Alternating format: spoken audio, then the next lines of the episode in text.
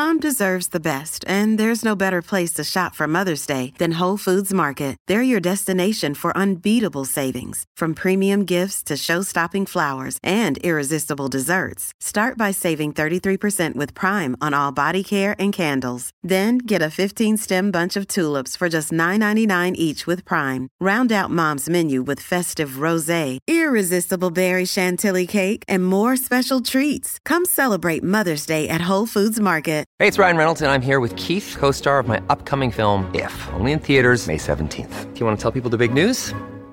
All right, I'll do it. Sign up now and you'll get unlimited for $15 a month and six months of Paramount Plus Essential Plan on us. Mintmobile.com slash switch. Upfront payment of $45 equivalent to $15 per month. Unlimited over 40 gigabytes per month. Face lower speeds. Videos at 480p. Active Mint customers by 531.24 get six months of Paramount Plus Essential Plan. Auto renews after six months. Offer ends May 31st, 2024. Separate Paramount Plus registration required. Terms and conditions apply if rated PG. Started right now. And we're trying to get Dave Harrigan to a thousand Twitter followers here. Where are we at right Where now? Where are we at? Come on. Last I checked, 993. Oh, come Let's on. refresh it. Come Hang on. on, Drum hang roll. on. Tote Drum board roll. says.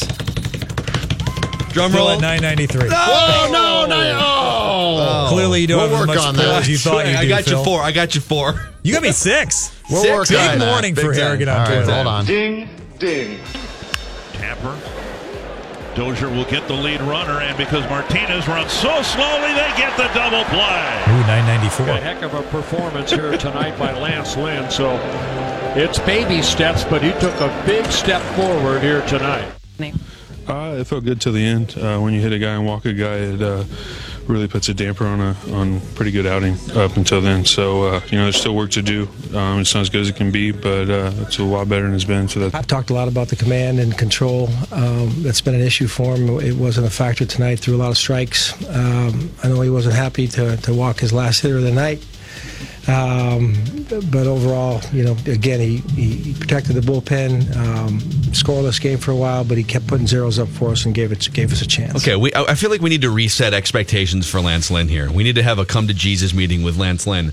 If you had just parachuted in and, and witnessed the seventh inning of last night's game and you saw the Twins have a pretty big lead, Lance Lynn's on the mound still Yes. in the seventh inning, which Yep. is a rarity this season. Yep. And uh, and that pitches, yep. his yep his ERA has gone from like the mid sevens. He's shaved a run, maybe more off the ERA This has been a good night. and he hasn't allowed a run yet. I don't care that it's mostly a quad A lineup of Tigers hitters. And he gets yanked after he kind of loses it, runs out of steam, goes back to the dugout and freaks out and is screaming into his glove. I'm like, dude, what do you just enjoy your life, man? Enjoy, you're getting paid $12 million. He looks so miserable. Even when he gives up zero Even when runs in things are six and going two well, thirds, dude, take he a deep doesn't breath. look like he's having fun. Yeah, I was uh, I was very surprised for a guy who now is uh, has two wins, and by the way, he's beaten the White Sox and Tigers. Got to start somewhere. Right, but that's fine. But you pitch like he did last night.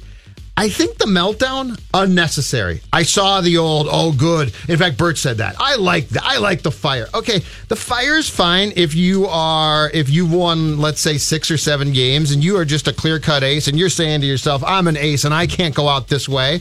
But I feel like the fire is somewhat fraudulent. And by the way, too, and this is said as a guy who has has certainly carried more weight th- than he needs to throughout the course of his life and has yo-yoed in weight. If you're going to be Lance Lynn, so I mean, right now, if you're if you're plump jolly guy, eh, the melting down thing looks weird. I don't know if he's jolly. Well, no, he's Has not. he ever been? Do we know that? he's Was not. he jolly in St. Louis? He's not. But what I'm saying is, Lance Lynn looks like life should be fun. Lance Lynn needs to have more fun. Lance Lynn needs to ease off the uh, the the yelling at the ground, dropping f bombs, throwing his hat. And Lance Lynn, if you are going to, if things have gone as poorly as they have throughout the course of the first two months so far, things went really well last night. Enjoy it, Lance. yeah, like to, to, pour a glass of wine when you get home. Um, are there really any like a, like adult adult big people who are jolly, like jolly fat people? I feel like Besides Santa Claus? the jolliness either comes. You either have to be older or like young and oblivious. But there's like in your 20s or 30s, it's as if uh, there's just too much shame and people insecurity. I, I don't know if it's possible to be 30 years old and jolly and fat. Maybe I'm wrong on I that. feel like you can be. okay. I feel like he's you not can have one fun. of those. No, he's not. I wouldn't call him jolly. But but last night was was a definite step in the right direction for Lance Lynn, and I felt the meltdown. I didn't look at the meltdown and say good for him. I looked at the meltdown and said, Lance, something Yeah. finally went right. Enjoy the fact something went right. Uh, to, to his credit, so his two wins have come and had pitcher wins, take him or leave him. I, they don't. It's it's a team win. If you pitch well and, and your team loses, it's not your fault. But his second game of the year, you could say this might have been one of his best starts of the year too. He he only went five against the Astros, but that's a loaded lineup. Gave up no runs in five innings, struck out nine. So I put that up there too. He's had really three good starts mm-hmm. so far for the Twins mm-hmm. in the in the nine. So three out of nine starts, you'd say, yeah, I, I would take that. Only one of them, he didn't get the win against Houston. But if this is a sign, he's had two out of his last four. And if he can just give you six decent innings as a number four, number five guy, it's a short term contract. very calm. But Ervin Santana's coming back at some point here in Yeah. the next, what, three weeks or so? Well, I think he's making a, a rehab start, if I'm not mistaken. I believe it might- it might be today uh, at Double A. So he's come. So, he- yeah. in, in the next couple weeks, he's going to be back, and they're going to have to figure out. There's only five rotation spots unless they want to get creative and go six. Fernando Romero's Yeah. not going anywhere. I think he- Jose Berrios ain't going anywhere. Yeah. Gibson's been pitching well. Mm-hmm. Jake Odorizzi, it's it's basically Lance Lynn's spot. And last night he pitched well enough. You'd take that on a nightly basis, but it'll be interesting to see what happens. All right, let's talk about Ding, ding. the the NFL. We'll we'll get to it. NFL owners appeared Tuesday to move closer to a resolution on that thorny issue of national anthem protest. We do know from talking to sources that owners are discussing multiple possibilities. Some favor letting individual teams make the decision. Some favor a league-wide rule requiring players to stand. And then off of that, obviously, how do you enforce it? Do you impose a 15-yard penalty if uh, if a player kneels for the national anthem? Do you fine him? Is there a suspension in play? A lot of different things have been brought up on this Wednesday morning. From what we are told, it looks like they're going to pick this discussion back up against Stan, and they might finally come with, up with some kind of resolution. That was Dan Graziano from ESPN. How do we feel about NFL owners discussing this week? NFL owners throwing out the idea of penalizing teams that have players who kneel for the national anthem before the game with 15 yard penalties. We actually have breaking news on this very topic right now. Hold on a second. Yep, Let's make I'm this waiting. official. I'm waiting for this you. is breaking news Breaking in the news. opening bell. Tweet This is from rare. We rarely have breaking news I in the know. Uh, tweet from uh, Seth Wickersham of ESPN. Let me guess. Instead of penalizing teams with 15 yard penalties, they're just going to tase you if you even have the wrong socks. How'd you know? Is that what it's going to be? Owners right now, Seth tweets, expected to vote on a proposal that would remove requirement for players to be on the field for the national anthem, allow them to stay in the locker room if they wish, but will fine clubs, not players, if quote personnel do not show proper respect for the flag and the oh, anthem. Oh, proper Proper. So we are now respect. going. So we're now going to have to define proper respect for not only the anthem but also the American flag. How are, are we the most insecure country when it comes to patriotism? I don't want to. I guess I don't want to get into like a huge political debate here, but Should we talk for God's numbers? sakes, like what? Just if here. Okay, here's what it should be. Here's what it should be. Okay. Uh, okay, go ahead. Just keep all of the players in the locker room for the national anthem, so you don't even have the. It, is that what they're saying, or are they saying They you are sa- can stay in the locker room if you want to? They are saying if you basically what they're saying is if you're going to kneel, don't come out. Okay, but then keep everyone in the locker room because now you're going to create divisions within teams within the Yes. league. So You have very just well could, yes. Everyone just stay in the locker room. Yes. The national anthem will play, and then the players can come out. And if you want to, this is where if you want to protest things, if the NFL doesn't want you to protest during the national anthem, just have everyone stay in the locker room. And then if you want to express yourself on your Twitter account or Instagram account with three million followers that you've built up over time, Mm-hmm. okay, then do whatever you want. I think they should take it a step further. Really, I think I think we, if there's a uniform violation, I think it should we should just physically harm, just physically harm everybody. Just tasers.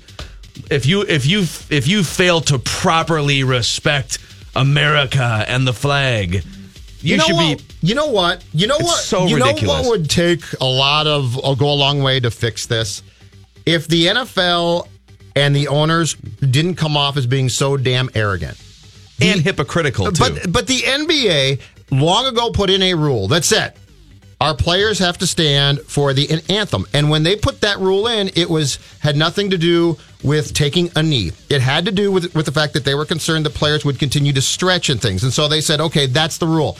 But the they also turned around and and as soon as as football players started to kneel during the anthem, the NBA turned around and said, but we will work with you in however we can, and we will allow you. Let's find a way for you to basically get your point across without kneeling. The NFL's problem at every damn turn, and it's the anthem, it's the rules they put in at every turn is we are the adult in the room and we are passing rules and the players will follow the in, instead of saying how can we collaboratively sit down with you and all agree and all agree on something that's going to help both sides the nfl the problem to me goes well beyond this one the one thing the problem is every time the National Football League does something, it comes off as the old man pounding the table saying this is how it has to be and never and never accepting that somebody else might have a point of view that's pretty good. Well, I agree, but I also think they're in a tough spot. I'm going to I'll concede to the NFL in this regard. They're in a tough spot because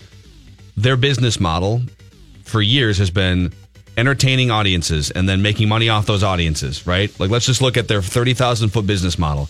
Let's put people in seats and let's get eyeballs on television sets. Let's grow those audiences as much as we can, charge money for tickets, charge money for products, and get billions of dollars in advertising revenue. And so if something is happening as part of this process on screen or in the stadiums that alienates 40%, 30%, 40%, 50% of the target audience, I understand why they're hitting the panic button because their business model is at stake. So I, I understand that from a big picture perspective. What's happening though is they're overreacting to a lot of either I, I, I don't want to say idiot fans. I think this all stems from people thinking that NFL players are taking a knee to disrespect the military. And so Sure. so fa- so all these fans are saying, "How dare you disrespect like no, that's not what's happening. like They're the taking though. a peak moment Listen here, whippersnapper. they're taking a peak moment of interest and they're Yes. saying, hey, during this peak moment of interest, there are a lot of things that we should be talking about over here, and we just want to get your attention. But I- that's how protests have been done for centuries, But I, but I feel like or for at least decades. But I feel like this could be done in, in a much easier manner if the owners weren't trying to screw the players at every single turn. If But- there was a relationship there, I feel if they could sit down and say, "We get what you're doing. It's hurting us all to a certain degree financially, so let's make it as right as possible." But at every single turn, everything, the owners try and screw the players. And if they had a relationship instead of this one way, things are done our way, we are not guaranteeing, for, for the most part, unless you're a star player and a quarterback, we're not guaranteeing your salaries. We're not going to guarantee this or, or that. That that when these brush fires come up, they wouldn't turn into infernos, but they always do because there's no relationship between the two sides because the owners always want things their way. But and that's understandable because they're trying to protect the business. So I, I understand that, and and I do I do see I do see their point of view from a big picture perspective. I also think there's a responsibility among fans and people who watch the NFL. Just just instead of knee jerk reacting, overreacting to oh players are kneeling, they're ruining my experience and they're disrespecting. Let's dig a little deeper. Let's dig a little deeper And than just not- like your knee jerk. that's not that take. hard, too. No, You're right. Listen to what some of these players Yeah, are saying. sure. Let's have a discussion, even if you disagree at the end of the day. Let's have a discussion about the actual message, not the entry point for the protest. Mm-hmm. So, anyways, if it were me, this is such a mess now.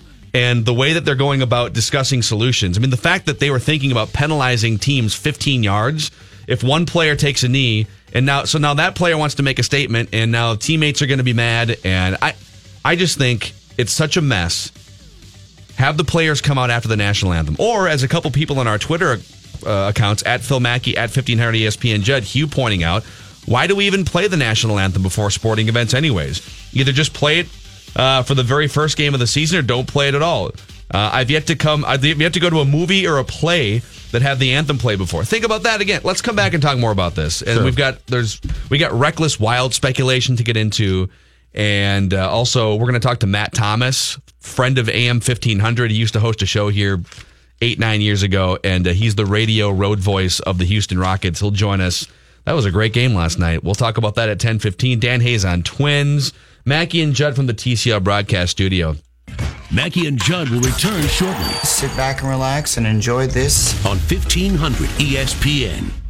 So- Mackey and Judd now continue. Just press play on 1500 ESPN. Owners appeared Tuesday to move closer to a resolution on that thorny issue of national anthem protest. We do know from talking to sources that owners are discussing multiple possibilities. Some favor letting individual teams make the decision. Some favor a league-wide rule requiring players to stand. And then off of that, obviously, how do you enforce it?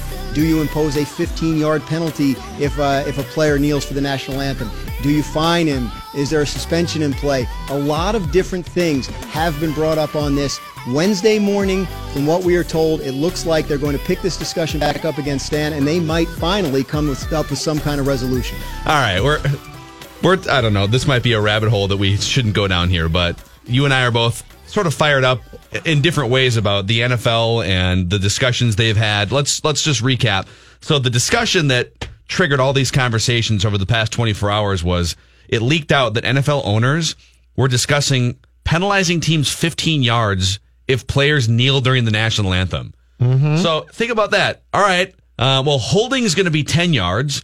A false start or a flinch is five. And kneeling for the national anthem is going to be three times as expensive in terms of penalty yardage as a Unsportsmanlike false conduct. start, right? That's what they talked about. Yeah. So uh, this and, and do you have the solution that they wound up coming to here? Yes, That- they're going to. It sounds like the vote is going to be to allow allow uh, players to stay in the locker room during the anthem.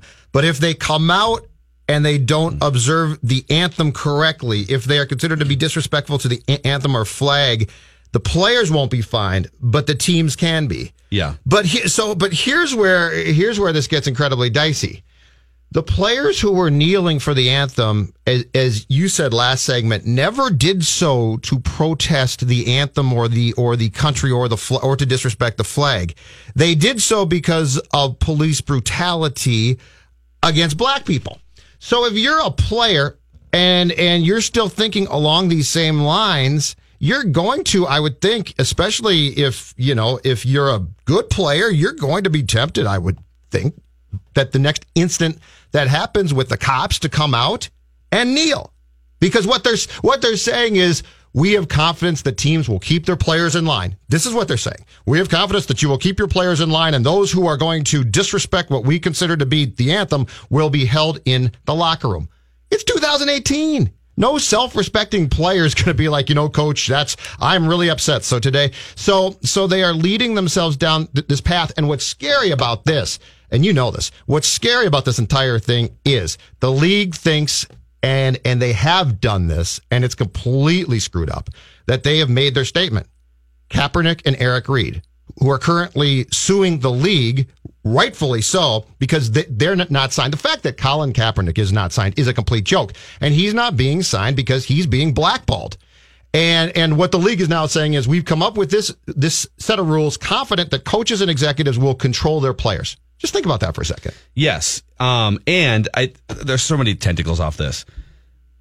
I, I, I feel like people forget that the American this is the irony of all this. The American flag symbolizes freedom. It doesn't symbolize military, it symbolizes freedom. And and it's almost like there's a large group of people trying to twist it into worship. That if you don't worship the flag, then you're disrespecting the country. And I would say if you don't exercise your freedoms, you're disrespecting the country. Now, I understand why an entity, an entertainment entity, wants to protect its business model, like we talked about in the first segment. But a couple people on Twitter are bringing up interesting questions, like why is it that we patriotize sports so much and we do national anthems before? And I'm not saying we shouldn't. I'm just I'm just asking the question. And by the way, 651 646 8255 if people want to chime in here.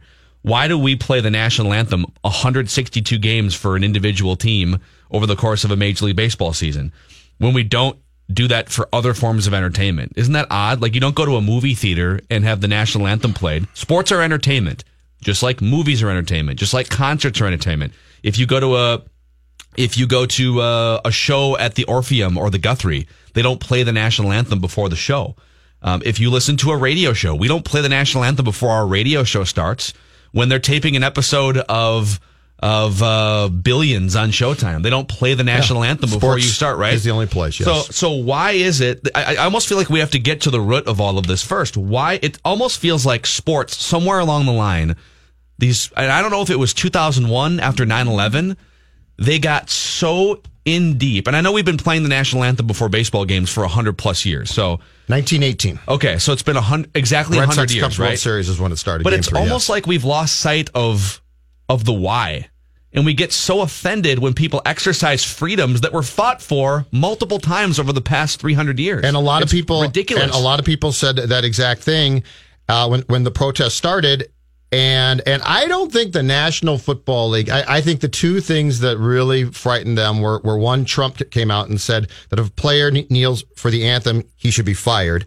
And then they started to see that they had a lot of their fan base dropping off. But but they're so afraid of the bottom line that that I, I think if they had had if they had uh, to my point from before a decent relationship with their players that there could be there could have been a re- resolution here. But to me their current idea is a terrible one keep your players in the locker room if they are going to kneel How, what, what type of message is that i mean that's basically saying that these players that we have confidence that the team will control its players Yeah, and there, and this is all, and this really isn't even about the players. It's about the audience. They're trying. They're trying to make sure that in a stadium of seventy thousand Yes, I people, agree with you. they're Yes. trying to make sure that thirty thousand people don't get offended. Yes, offended or turned off to the product. because their because their perception is the flag is this sacred thing that's being disrespected by any action that includes sitting, kneeling, not standing. For sure. 651 646 8255 877 615 1500. David, you're on the Mackey and Judd show. Yeah, hi. Fun, fun conversation again. I thought this topic was long done, but I guess not. We, Um, well, and, and we did too, but now they're trying to find solutions for a perceived problem. So here we are. Um, well, anyway, my point was I did some research on this when it was first going on, and like you said, this all started in a baseball game, and it was a tribute to the military. And at that point, I think it was uh, people, guys coming home from or came home from World War One. Yeah. And throughout time, there's been a military color guard, and in obviously in some cases they're flying airplanes over. But I'm not, I'm not saying people are wrong. People get can protest it. It's just that if I were in the military, I could understand why they might feel a little insulted, even if it wasn't intended that way. Um, and I also, I mean, there's more I can go into, but bottom line is I, I understand why they're doing it. I understand they want to protest police brutality against black people. And I, I would think that most, uh, normal, honest people would agree that we need to stop that. But I don't, I don't agree that this is the way to do it. Unlike, uh, like in 68 in Mexico City, when the, uh, two black guys raised their fists in, you know, because that was directly against what was going on in America. It was America on the stand then. This is a football game. It has nothing to do with the USA being, uh, you know, having bad things going on. So I, I guess th- those are my 10 cents on it. So anyway. David, thank you for the phone call. I, as David was was talking there too, I just thought of a compromise. And let me give you an example from a different form of entertainment, because obviously for a hundred years, and it's only built up and built up and built up as, uh, and and I think it escalated even further after 9-11 when our country was in just such a precarious spot, and and we we paused sporting leagues for the first time since probably World War II, right? And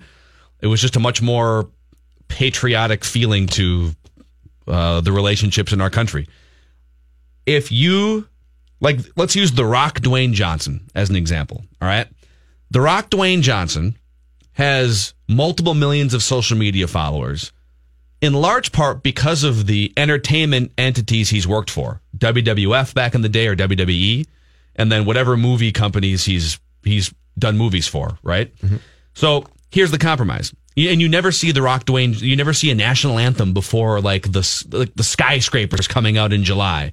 You're not going to see a national anthem at the beginning of that film where the Rock Dwayne Johnson takes a knee on Paramount's dime, right? So the compromise is, hey, you're going to be a performer within this realm over here, and your profile will be elevated because of it. Now, we don't want you to use our canvas in which we're trying to build an audience and make money off the audience. We don't want you to use that canvas to paint on. But that canvas will help elevate you as an entertainer. And then on your social media or on your own time over here, you're allowed to protest. I think that's the compromise we're coming to here. And the NBA is pretty similar, right? The NBA, you don't see players kneeling. In fact, I don't think players are allowed to kneel in the NBA or protest, They- right? They can't. So the kneel. NBA says, listen, the rule. we're our entity is gonna is gonna lift your profile because Right. you because you're such a great basketball player and and the NBA values your talent. We're gonna elevate you an event like Jimmy Butler. You're gonna have three million social media followers, and LeBron James. You're gonna have 50 million social media followers, whatever it is at the end of the day. Mm-hmm. We don't want you to kneel during this two and a half hour window because we need to preserve this audience. But you're going to be elevated to the point where you can take stands on your own over here and they're going to be more meaningful because you were associated with the NBA. That seems like the compromise we're headed for in the NFL. And- but- they're clearly not there yet with the things they've been discussing. But I think for that compromise to come, the the an NBA, aside from Thibs, basically what they do a really good job of is relationships, and it seems like love we just threw a. Thibs shot in there. Well, I mean, he doesn't, but but aside aside from, person. but aside from Thibs, ah. that league does a really good job as far as I, I can tell, and I I understand that there's a lot fewer players in basketball than football, but that league does a really good job of having relationships. So when so when there, there is what is perceived as for lack of a better term, a financial crisis potentially, Yeah. they can go to the players and say, let's sit down and talk. Let's sit down. In fact, the NBA did a fantastic job of saying, we know it's on our books that you can't kneel. We never thought of this example previously, but since football players are doing this, let's sit down and talk and what can we do? And they locked arms and they came up with, with ideas. And they said, we want, it's very important that, that our players can express themselves. That empowers the players. So I think to your point, that's all well and good, but how you get there is the owners can't be constantly trying to screw the players. And and in football, that is the perception, and I think it's correct. At every at every turn, the owners want to win. Yes. They never want to compromise, and that's true of their TV deals. And listen, they're enormous. I get it. They are they are arguably probably the biggest sport in in the world, and certainly without a doubt the biggest sport in this country. So I get their power, but if they had a relationship with players when things like this came up, I think it'd be much easier to sit down. And and the other thing is, it's such a fraud that Kaepernick does not have a job. Like when Col- when a Didn't- quarterback, Didn't, the, didn't the results of that collusion study show that several teams thought he was a starting caliber quarterback? I believe too? it did. Saw that come out. But I'm So, saying, there but, it is. but how can he not have a job? Like if you're like if you're going to sit down with the players right now and say, let's solve this. Yeah. Let's solve this to to the betterment of you guys and us. Well- then Colin Kaepernick can't be unemployed right now. So I think I think you're right about the difference between NFL owners and NBA owners, and it's it's the difference between di- trying to dictate versus trying to empower. Yes. Not that it's like not that all 30 owners or 32 in the NFL are are the same. But those are the perfect words. Yeah, dictating versus empowering. And the but in both cases, the leagues are in both cases the leagues would rather you not use the two and a half hour window or three hour window of television time and stadium time to for lack of a better phrase piss off half the audience, right? Um, and but but but from that fork in the road, the NFL continues to dictate, and the NBA says, "But okay, how can we keep, make you happy? How can we?" And and I think that the other difference here too is that the NBA needs those star players. The NFL believes more in the shield than individual players. Yes. That their product, hey, guys are going to cycle through, and there's always going to be quarterbacks coming through. Yes. A tweet from our uh, loyal listener uh, Michael McGivern here, and this is interesting, and it's it's pretty deep, but it applies to the conversation and the conflict here. And I think it, it's a it's a good way to illustrate where fans clash on this as well. The difference between patriotism and nationalism, he tweets in, is that the patriot is proud of his country for what it does. The nationalist is proud of his country no matter what it does. And that's, I think there's a almost like a philosophical difference in you should respect the flag and the country no matter what.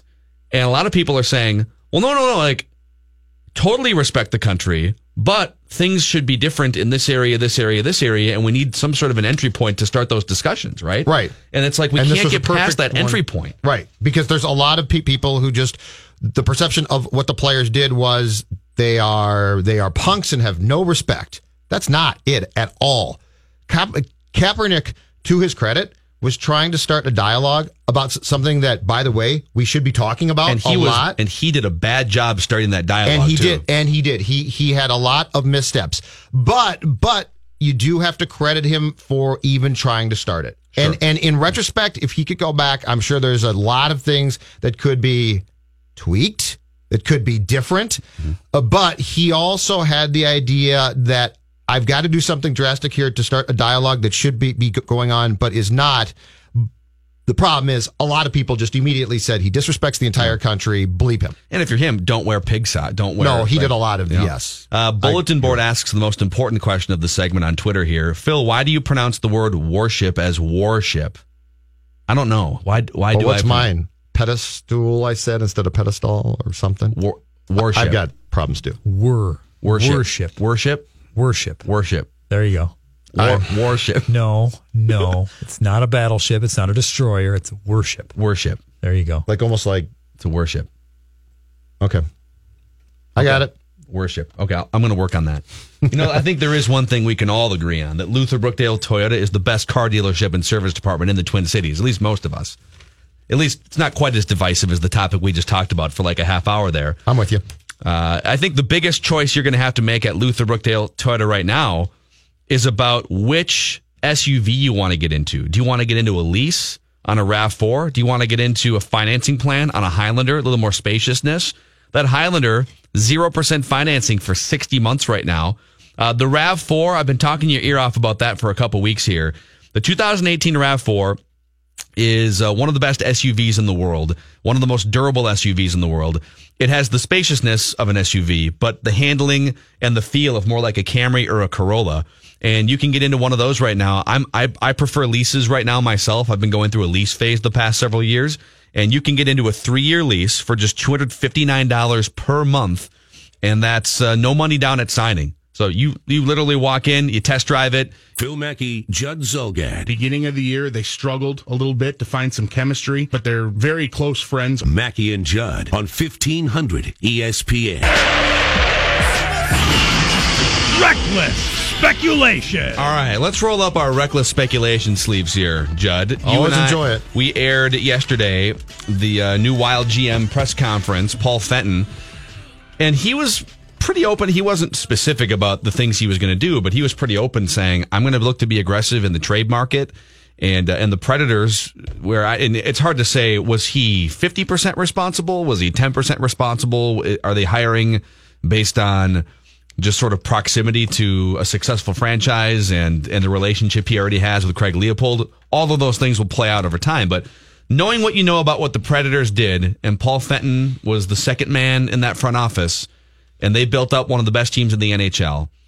Are there things that you can speculate on, perhaps recklessly? Oh, completely. That the Wild might look to pull the trigger on. In fact, Phil, my my reckless speculation on this very topic started yesterday, 1500ESPN.com, when I sat down. Reckless speculation. And I think in this case of reckless speculation, what you need to start with is one simple word. That's the word tweak. Let's go to the dictionary. tweak is defined as to change slightly, especially in order to make something more effective or correct. Okay, so to change slightly. To change slightly. Now, now what you don't what you can't interpret when an owner in this case or a new GM uses the word tweak, what you don't know is how many tweaks are to come. Because I could tweak things, I could tweak a lot of things, and all of them would be making slight changes. But if you add them up in totality, I have just changed the face of your franchise potentially. Let me run past run past you four examples of, I guess, what you could call tweaks that Paul Fenton was involved with uh, with the Predators, whose GM was David Poile. So these are these are tweaks that Fenton certainly had a say on. He wasn't the final trigger man, but he had a say on. Sure. 2013 National Hockey League trade deadline. The Predators sent a veteran forward by the name of Martin Erat, who had been with them for quite some time, and a young center, Michael Latai, I believe his name is pronounced, okay. to the Washington Capitals for a top prospect. Young man's name was Filip Forsberg. Oh. That tweak in the last four years has resulted in regular season goal totals of 26, 33, 31, and 26 goals. And Forsberg has become a star player, and that's one of the most. Lot, that's a Brock Briglio type of trade. That's almost as many goals as Jason Zucker. Shut up. But you know, but you know what that is? That's a tweak. That's just tweak number one. Uh, the second trade I'm going to give you is more than a tweak, but it's not a lot of players. It's a one for one deal, but it is a mega deal, and it speaks to the type of trade that takes big cojones to make. June 29th, 2016.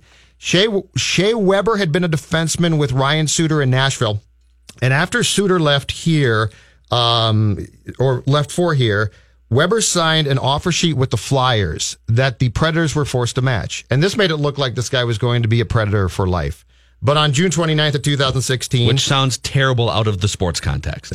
yes, it does.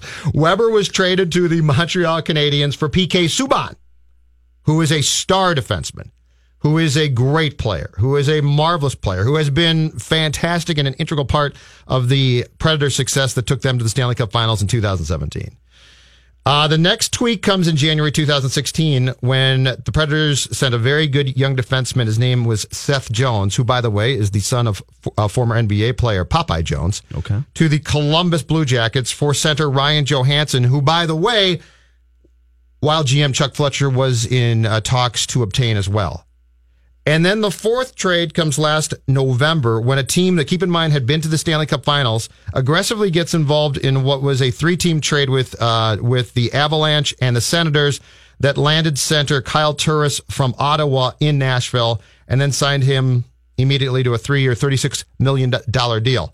My point being is these are all separate trades, and I guess you could consider a few of them to be tweaks but I'm not buying the I'm not buying the fact that Fenton is here for a tune-up. I think when they talk about tweaks, what they are saying is we are going to potentially tweak a lot of guys off this roster. Were there any of those players, and maybe you have to go look deeper at this, but any of the players he traded from Nashville, did they have no move clauses that they waived? Because isn't that going to be one of the Weber, biggest questions? Actually, that's a great that's a great point, and I think Weber might have. So you'd have to go in if I think I think he might have because yes. the three guys that are the most in question would be the three guys that were at the press conference yesterday, right? Mikko Koivu, Ryan Suter, and Zach Parise. Yes. I mean, wouldn't you? Don't you think if you're looking to shake up the culture and you're looking to even get a little bit younger, maybe you're not going to trade. If you had Mikko Koivu waive his no no move clause, I, a I don't know if he would even entertain that. And I don't think you B, could I don't much, know what you would get for him. He's Yeah. 35 years old. Yeah, but I think that's probably but accurate. that but aren't those the conversations you're going to have to have? You're going to have to go to those agents. Maybe not those three guys alone, but can you can you make the necessary tweaks or moves without tapping into the no move clause collection of players? Well, the problem is probably you probably can't because Suter and Parise, their contracts are so large still. I think they both got I looked this up yesterday. I want to say seven years left. That's a lot. It's a lot of cash. That's crazy. I would say Suter, Parise, and Koivu. Now, now Koivu was signed to a two-year extension that's going to kick in this coming season. I would say, in reality, even if you got them to move to waive their no move clauses, you can't trade them. But I will give you this: Granlund, Nino, Staal, Coyle, Zucker, Spurgeon, Brodin. I think all get shopped. They they not they are not all going to be traded, but I think they are all shopped. And if you are so so in some ways what what the wild has done now is they're asking fenton they're, saying you're coming as a longtime employee from a successful team. You're in our division. Take your blueprint and put it on top of our team right? And i think what that is is a much more aggressive chuck had a tendency to a large extent i, I always thought to be and he, he loved to trade draft picks because he'd fall in love with his players I think what we are going to see now is an aggressive shopping of players that's going to lead to, and it might not be, it might not be before the season starts, but into next season, I think you're going to see an aggressive, aggressive nature that sees at least the seven players I gave you all shopped. Well, Jonas Brodin's a great example because when he he was like 19 years old when he made his NHL debut. This is now what five years ago, and not that he's not a good, solid defenseman. He's a good player, but he's he was touted at 19 20 21 as the, at some point he's just going to be flat out the best defenseman on this team even though Suter's under contract for another decade right that's that's how he was painted in his first two or three years in the NHL he's fine He's fine. But you trade But him. you build these guys up. Yep. And obviously, if if you could have, and he's been in the league for six years now, parts of six years. Yep. If you looked six years into the future and you knew that, okay, he's like he's a good defensive defenseman. He's not really gonna. He might score you a few goals. He's but a- he's not a great two way. He's an extremely solid player. Yes, you would absolutely have shopped him two or three years ago if you thought you could cash in on the perception of what he could be, right? Mm-hmm. But now that he's 24, not that there's not more, more room to grow, and sometimes defensemen can be late bloomers, right? You can play a little bit longer, and Yeah. speed's not as much of a factor. But like a guy like Jonas Brodin, I would have zero issue shopping or trading. Or Granlund. Or Coyle. There- there's going to be teams that now now I Niederreiter. My, my contention is I actually put Coyle in a package of, of players because I think coming off the season that, that he had, his value is going to be fairly low. But I do think that if you packaged him with a Granlund, it could get you something. It's just be careful of what the wild tells you in in the sense that that when they say tweak, the immediate response is what this roster tweak. I think it's far more important what Fenton saw and, and was a part of in Nashville than what he tells you now. I think when he says, when he sees, because what is Leopold going to say? If he gets up to the podium on Tuesday and says, we're going to blow this sucker sky high. I'm looking at you three right there in the back row. You three, right, I never should I never should have signed you. And what, yeah, what was Fletcher thinking, Mikko, when he gave it the extension? So I think they're telling. I think they're trying to walk the tightrope of let's let's appease the fans who are PO'd by by firing Chuck and hiring Fenton, but let's not get the fans who, who have bought in since uh, at least Parise and Suter got here. Let's not tell them we're going to blow this entire thing up and and now we're potentially going to miss the playoffs. So I think there's a very fine line to walk here. But what Fenton did in Nashville or what he was a part of speaks way more th- than what he tells you. Reckless speculation. That was great. That was a good You like session that? right there. Good session. you like right that? There. Reckless speculation with some backing it up. Yeah. Uh, we're going to get to uh, Matt Thomas here in about 30 minutes, the radio voice of the Houston Rockets. That series tied at two last night. Dan Hayes on Twins at 11:30. We'll catch up with our nervous Capitals fan friend Chris Long, sweating out Game Seven tonight. I've got a stat that is really not going to make Chris happy. Well, let's do that when we come back All right. too. We can we can deliver it to him later in the show.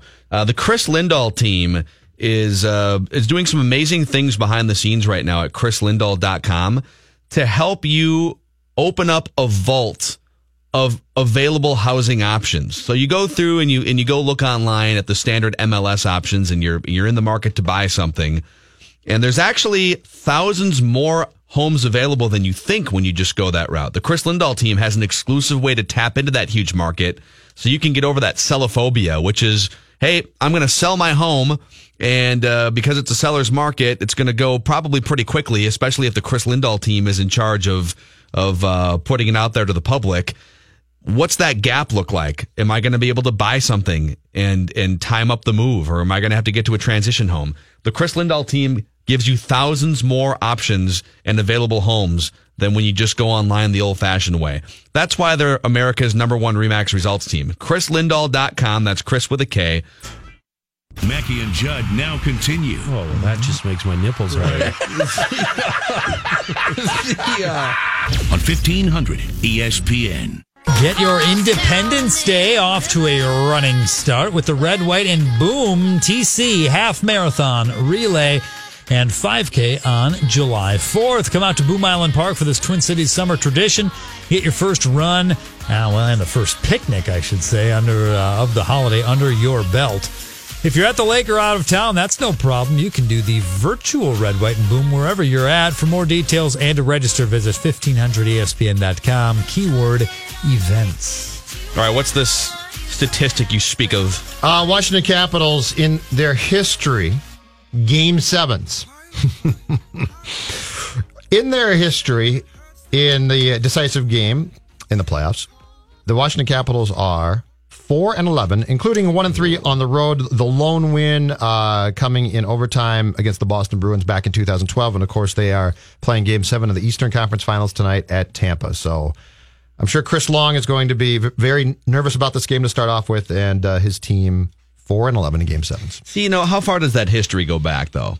Oh, it 'Cause goes this, this is like where my where I'm conflicted. I'm just piling theory. on. I'm piling on here. But I think this is where my theory comes into play, where some of these franchises, like the Vikings and the Capitals, you could say on one hand, okay, well, if that 4 and 11 record goes back to rosters that were completely different in the 80s and the 90s, then it shouldn't matter. But then I think there's this other component where fans and media who've been following that franchise for generations, for Yep. 30, whatever, 30 years. Yep.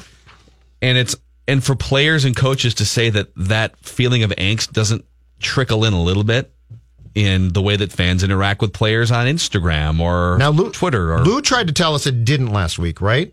Because we Yeah, we agree that it does.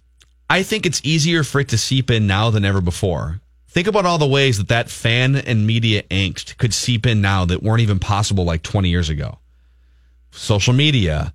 I think people are just more connected now than they were before. So to say it, if you if you're like a 25 year old hockey player and you're on social media, and there's a fan base of people that have had their hearts broken and they're nervous and they're and that's the way that they view sports, as opposed to say the last 15 years of the Patriots, where it's this expectation that you're going to win championships. I think I don't know if it's five percent or fifty percent, but I do think it matters to some degree. Do you buy that there is a, uh certain pressure going into games like this for the Capitals or the Vikings in the playoffs? That there's a certain pressure because you do have your fan base and people. That's what I'm saying. in our jobs, just Yeah. constantly I think they talking about that. like this. The players on this current Capitals team certainly aren't responsible for the fact that they've won only four of 15 games in games sevens throughout the years, but it will be talked about incessantly. Like it'll, I'm sure it's been brought up for the past day in mm-hmm. Washington. It's going to be brought up all day today. And so, so this goes back to, to the whole thing of who's the pressure on. Okay, I'm going to use a dumb analogy here. Okay, let's say there's a supermarket down the street that's been open for 30 years, and and Judd Zulgad is is in the market to be the new general manager of the supermarket. All right. Wow, really? And you've never even really, you're not even from Minnesota. You just you and your you and Dom moved here from Iowa, and you're looking to get a job running a supermarket. Okay. And so you have no idea what the history is of the supermarket. You just know that they want to pay you some money and they want you to run their supermarket. And you get there and all of a sudden, like a couple of the other employees that come in and some of the customers that come in, you hear whispers, boy, this place has been terrible for like 10 years. It's been on the verge of closing a couple times. Bad culture, what you're saying. Sure. They've been leaking money for a long time. Man, this supermarket's been kind of a disaster.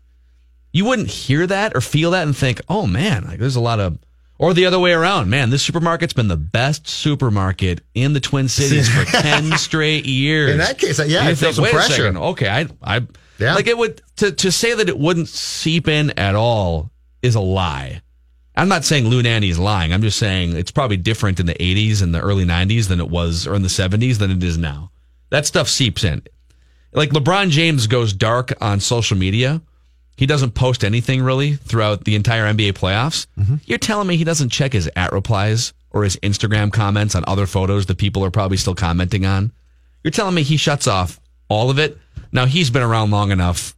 He hears everything anyways. Like he's And he thrives off that stuff. and some guys do. See, this Yeah. is this is the question of even if you weren't directly involved in it, does doubt cause problems for you?